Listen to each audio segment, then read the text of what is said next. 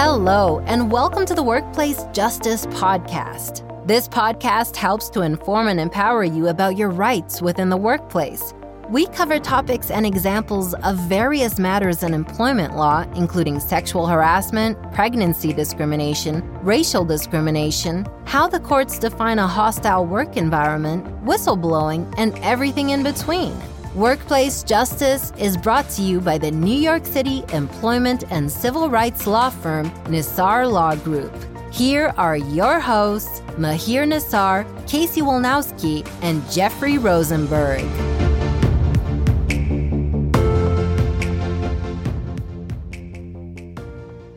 Hello, everyone, and Happy New Year. This is the first podcast of the year, and today is a special one.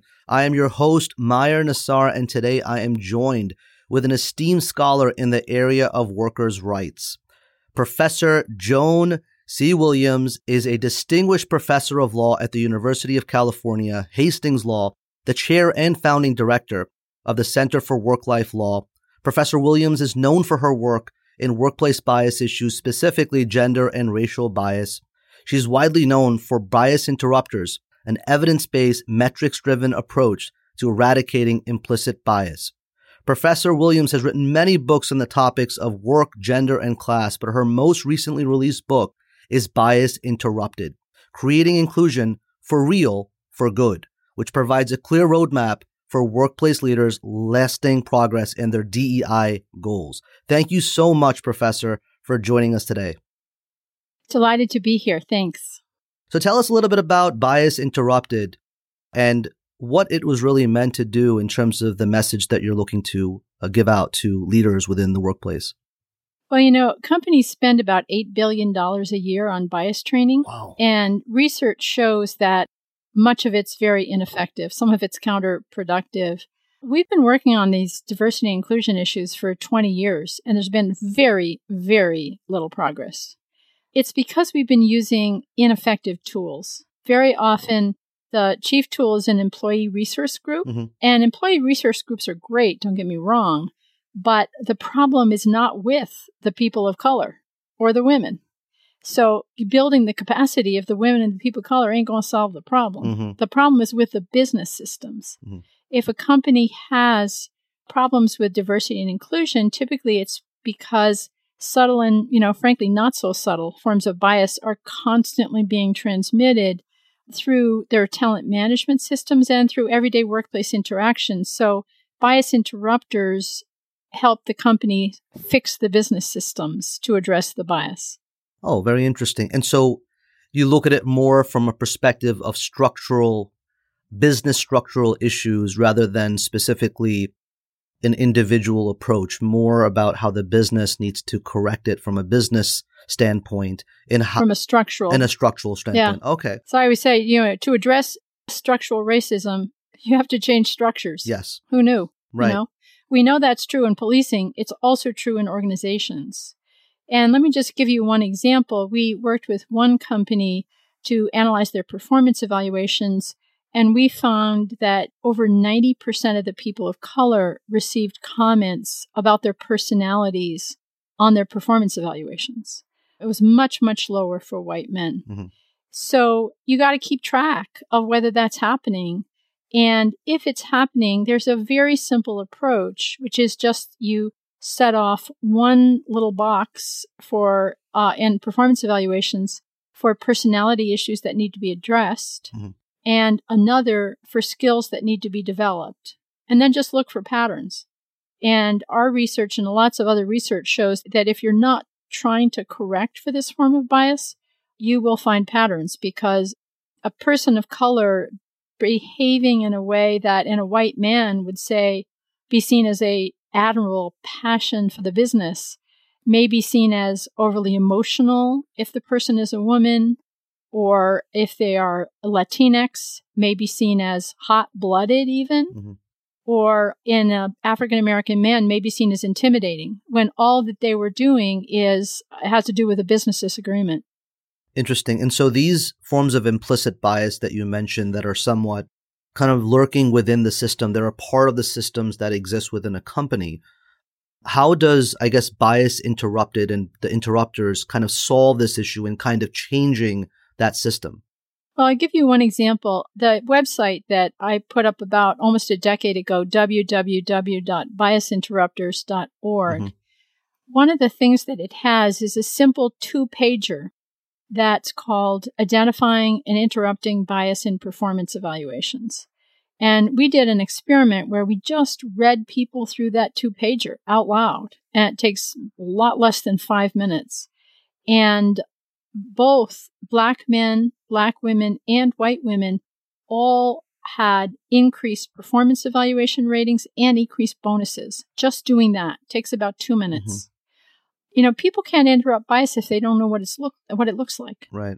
So there are lots of tools on the website that people can use to interrupt bias. And the book also, the last chapter of the Bias Interrupted book, has 15 things anybody can do to interrupt bias at their workplace. Wow, that's wonderful. This is a definitely a book that uh, every every business leader as well as any employee should actually look into purchasing as a part of their process of learning about how to really overcome these systemic challenges within these businesses. Now, I mean, in light of the fact that so much money is being spent in DEI efforts, I mean, is it like, why haven't we seen progress? Is it really because of the fact that they're really targeting the wrong objectives and goals? You know, one of the problems is that if you think about how businesses solve any problem, they look at the evidence, they develop some goals and metrics, and then they persistence. They keep trying to achieve their goals. Mm-hmm. That has not been done mm. in the DEI context.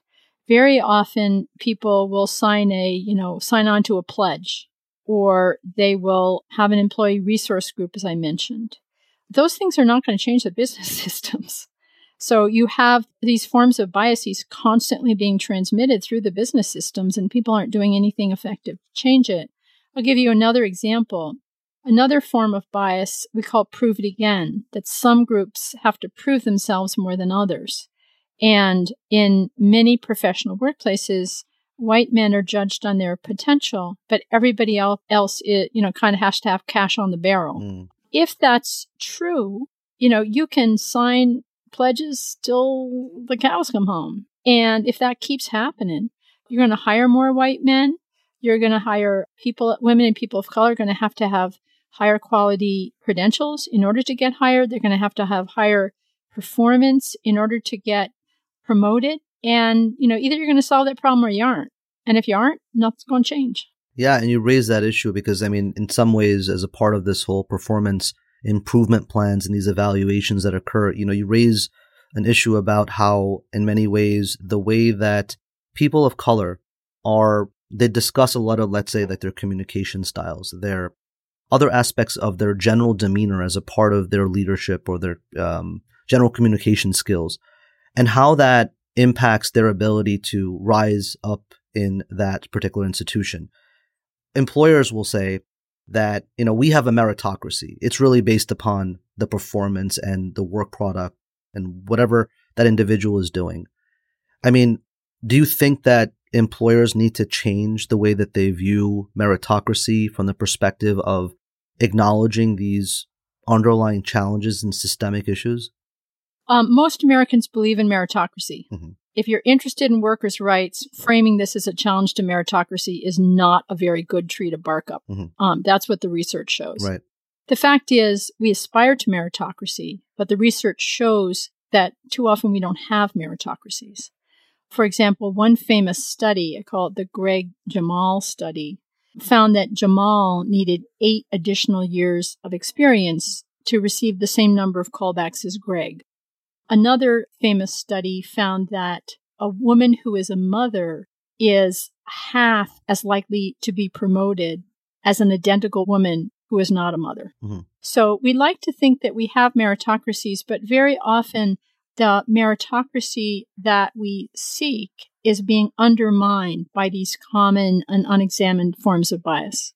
And such as like favoritism, preferential treatment, or any form of well, nepotism. Some of it's that, but a lot of it's more subtle. Right. A lot of it's more subtle. You just look at a young young white man and you go mm-hmm. like, "Oh my God, he has such promise." Whereas you look at a man of color and you go like, well, he's never done this before. How, how do I know he can do this? It's not necessarily evil motivations, mm-hmm. I think is a really important point. Some of this is just, you know, our thought patterns based on stereotyping. It doesn't mean that it's not illegal right. under Title VII. Mm-hmm. Very important for workers to know.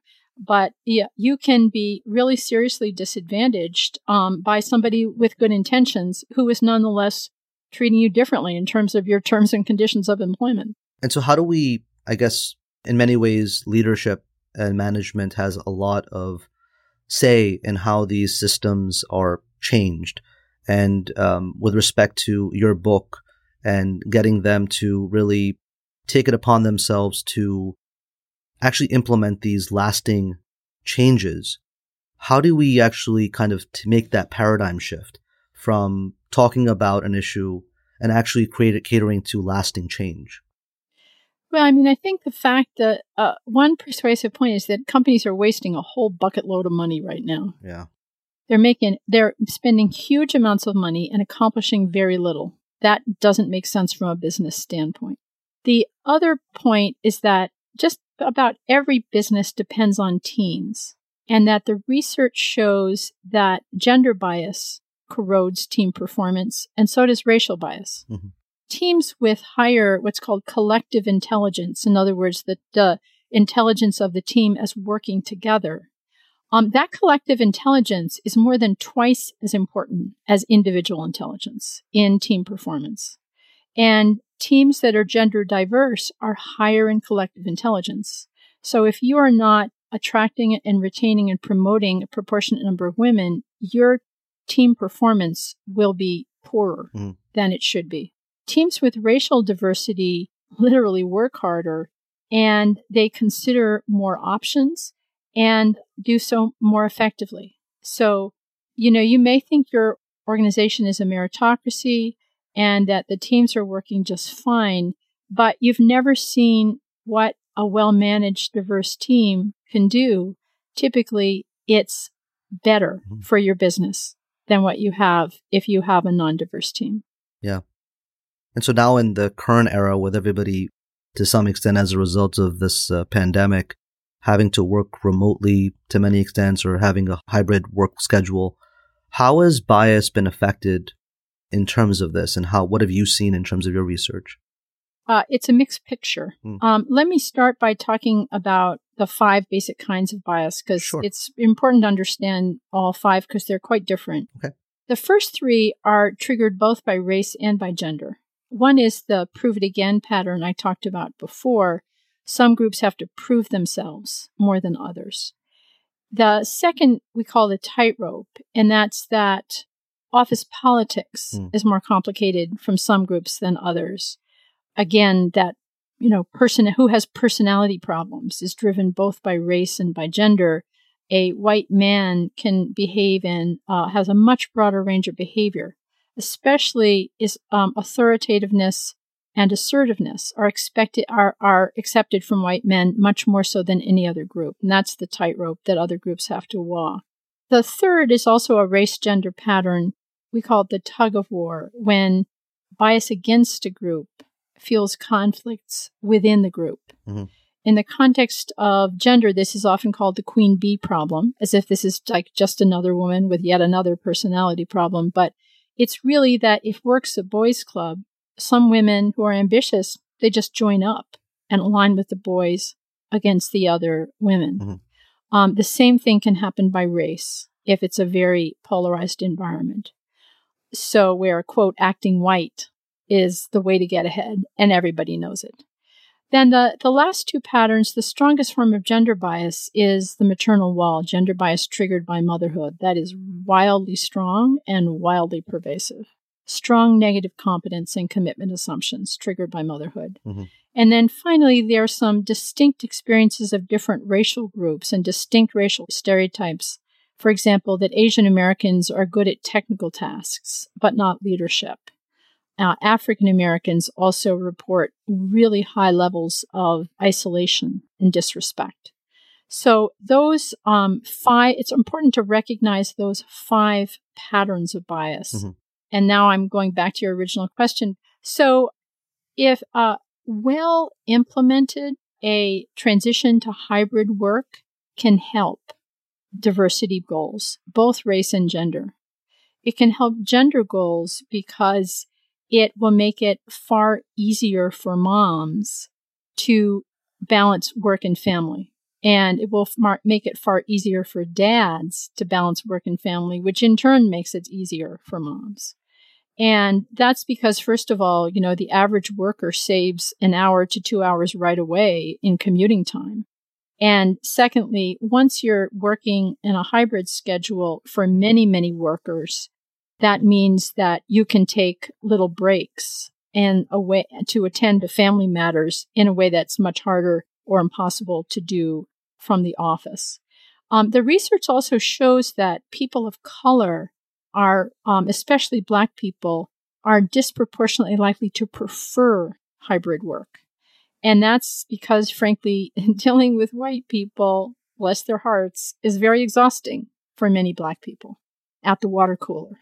And that they would far prefer to work at home because that water cooler environment is very stressful for them.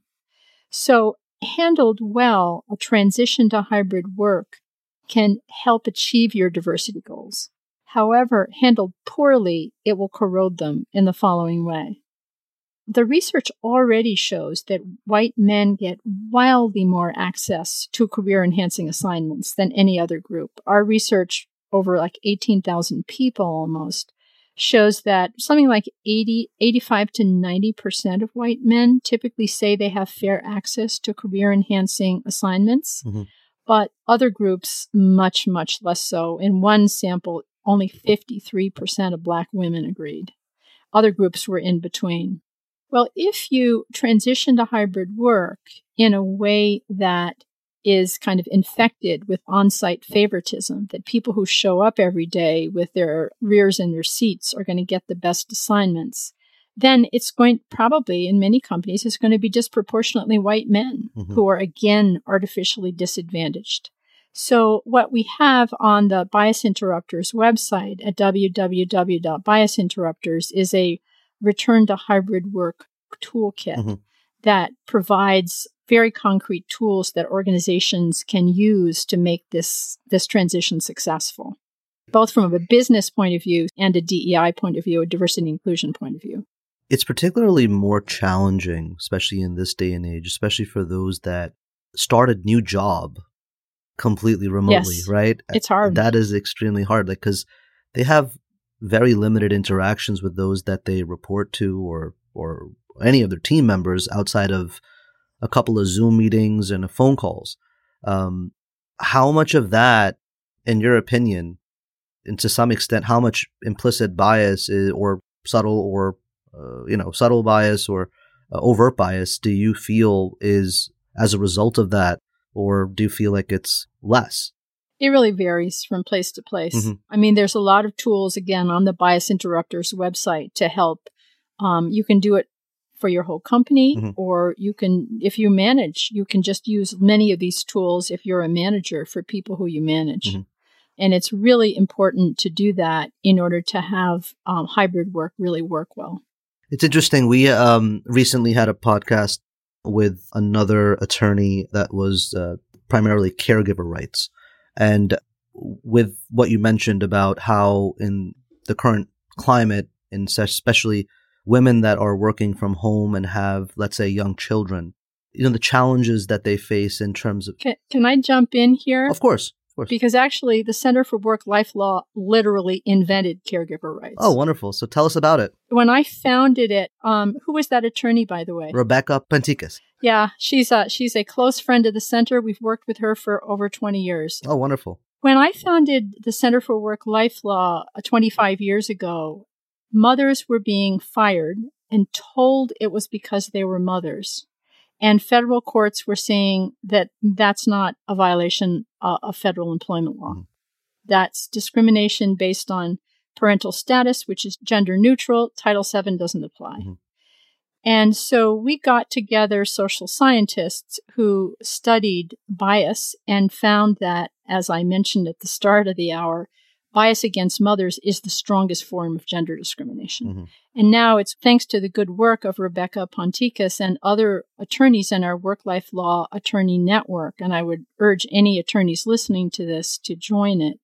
We have the, the rate, the success rate in federal courts of plaintiffs in caregiver discrimination cases is actually a lot higher than um, it is in general employment discrimination cases. So we run a hotline for workers who encounter discrimination based on caregiving. That is 415 703 8276. 415 703 8276. And we also run the Work Life Law Attorney Network, which helps attorneys like Rebecca and others litigating caregiver discrimination cases. These cases have gone up through the roof Mhm. under COVID. And um, we uh, actually have established a, a special hotline for workers who have problems related to COVID. Mhm. But they can just also call COVID and caregiving. Um, but they can also call our, our general hotline. There's been, in the past two years, there's really been threatened to be a wipeout of mothers' careers Yeah. because of massive discrimination.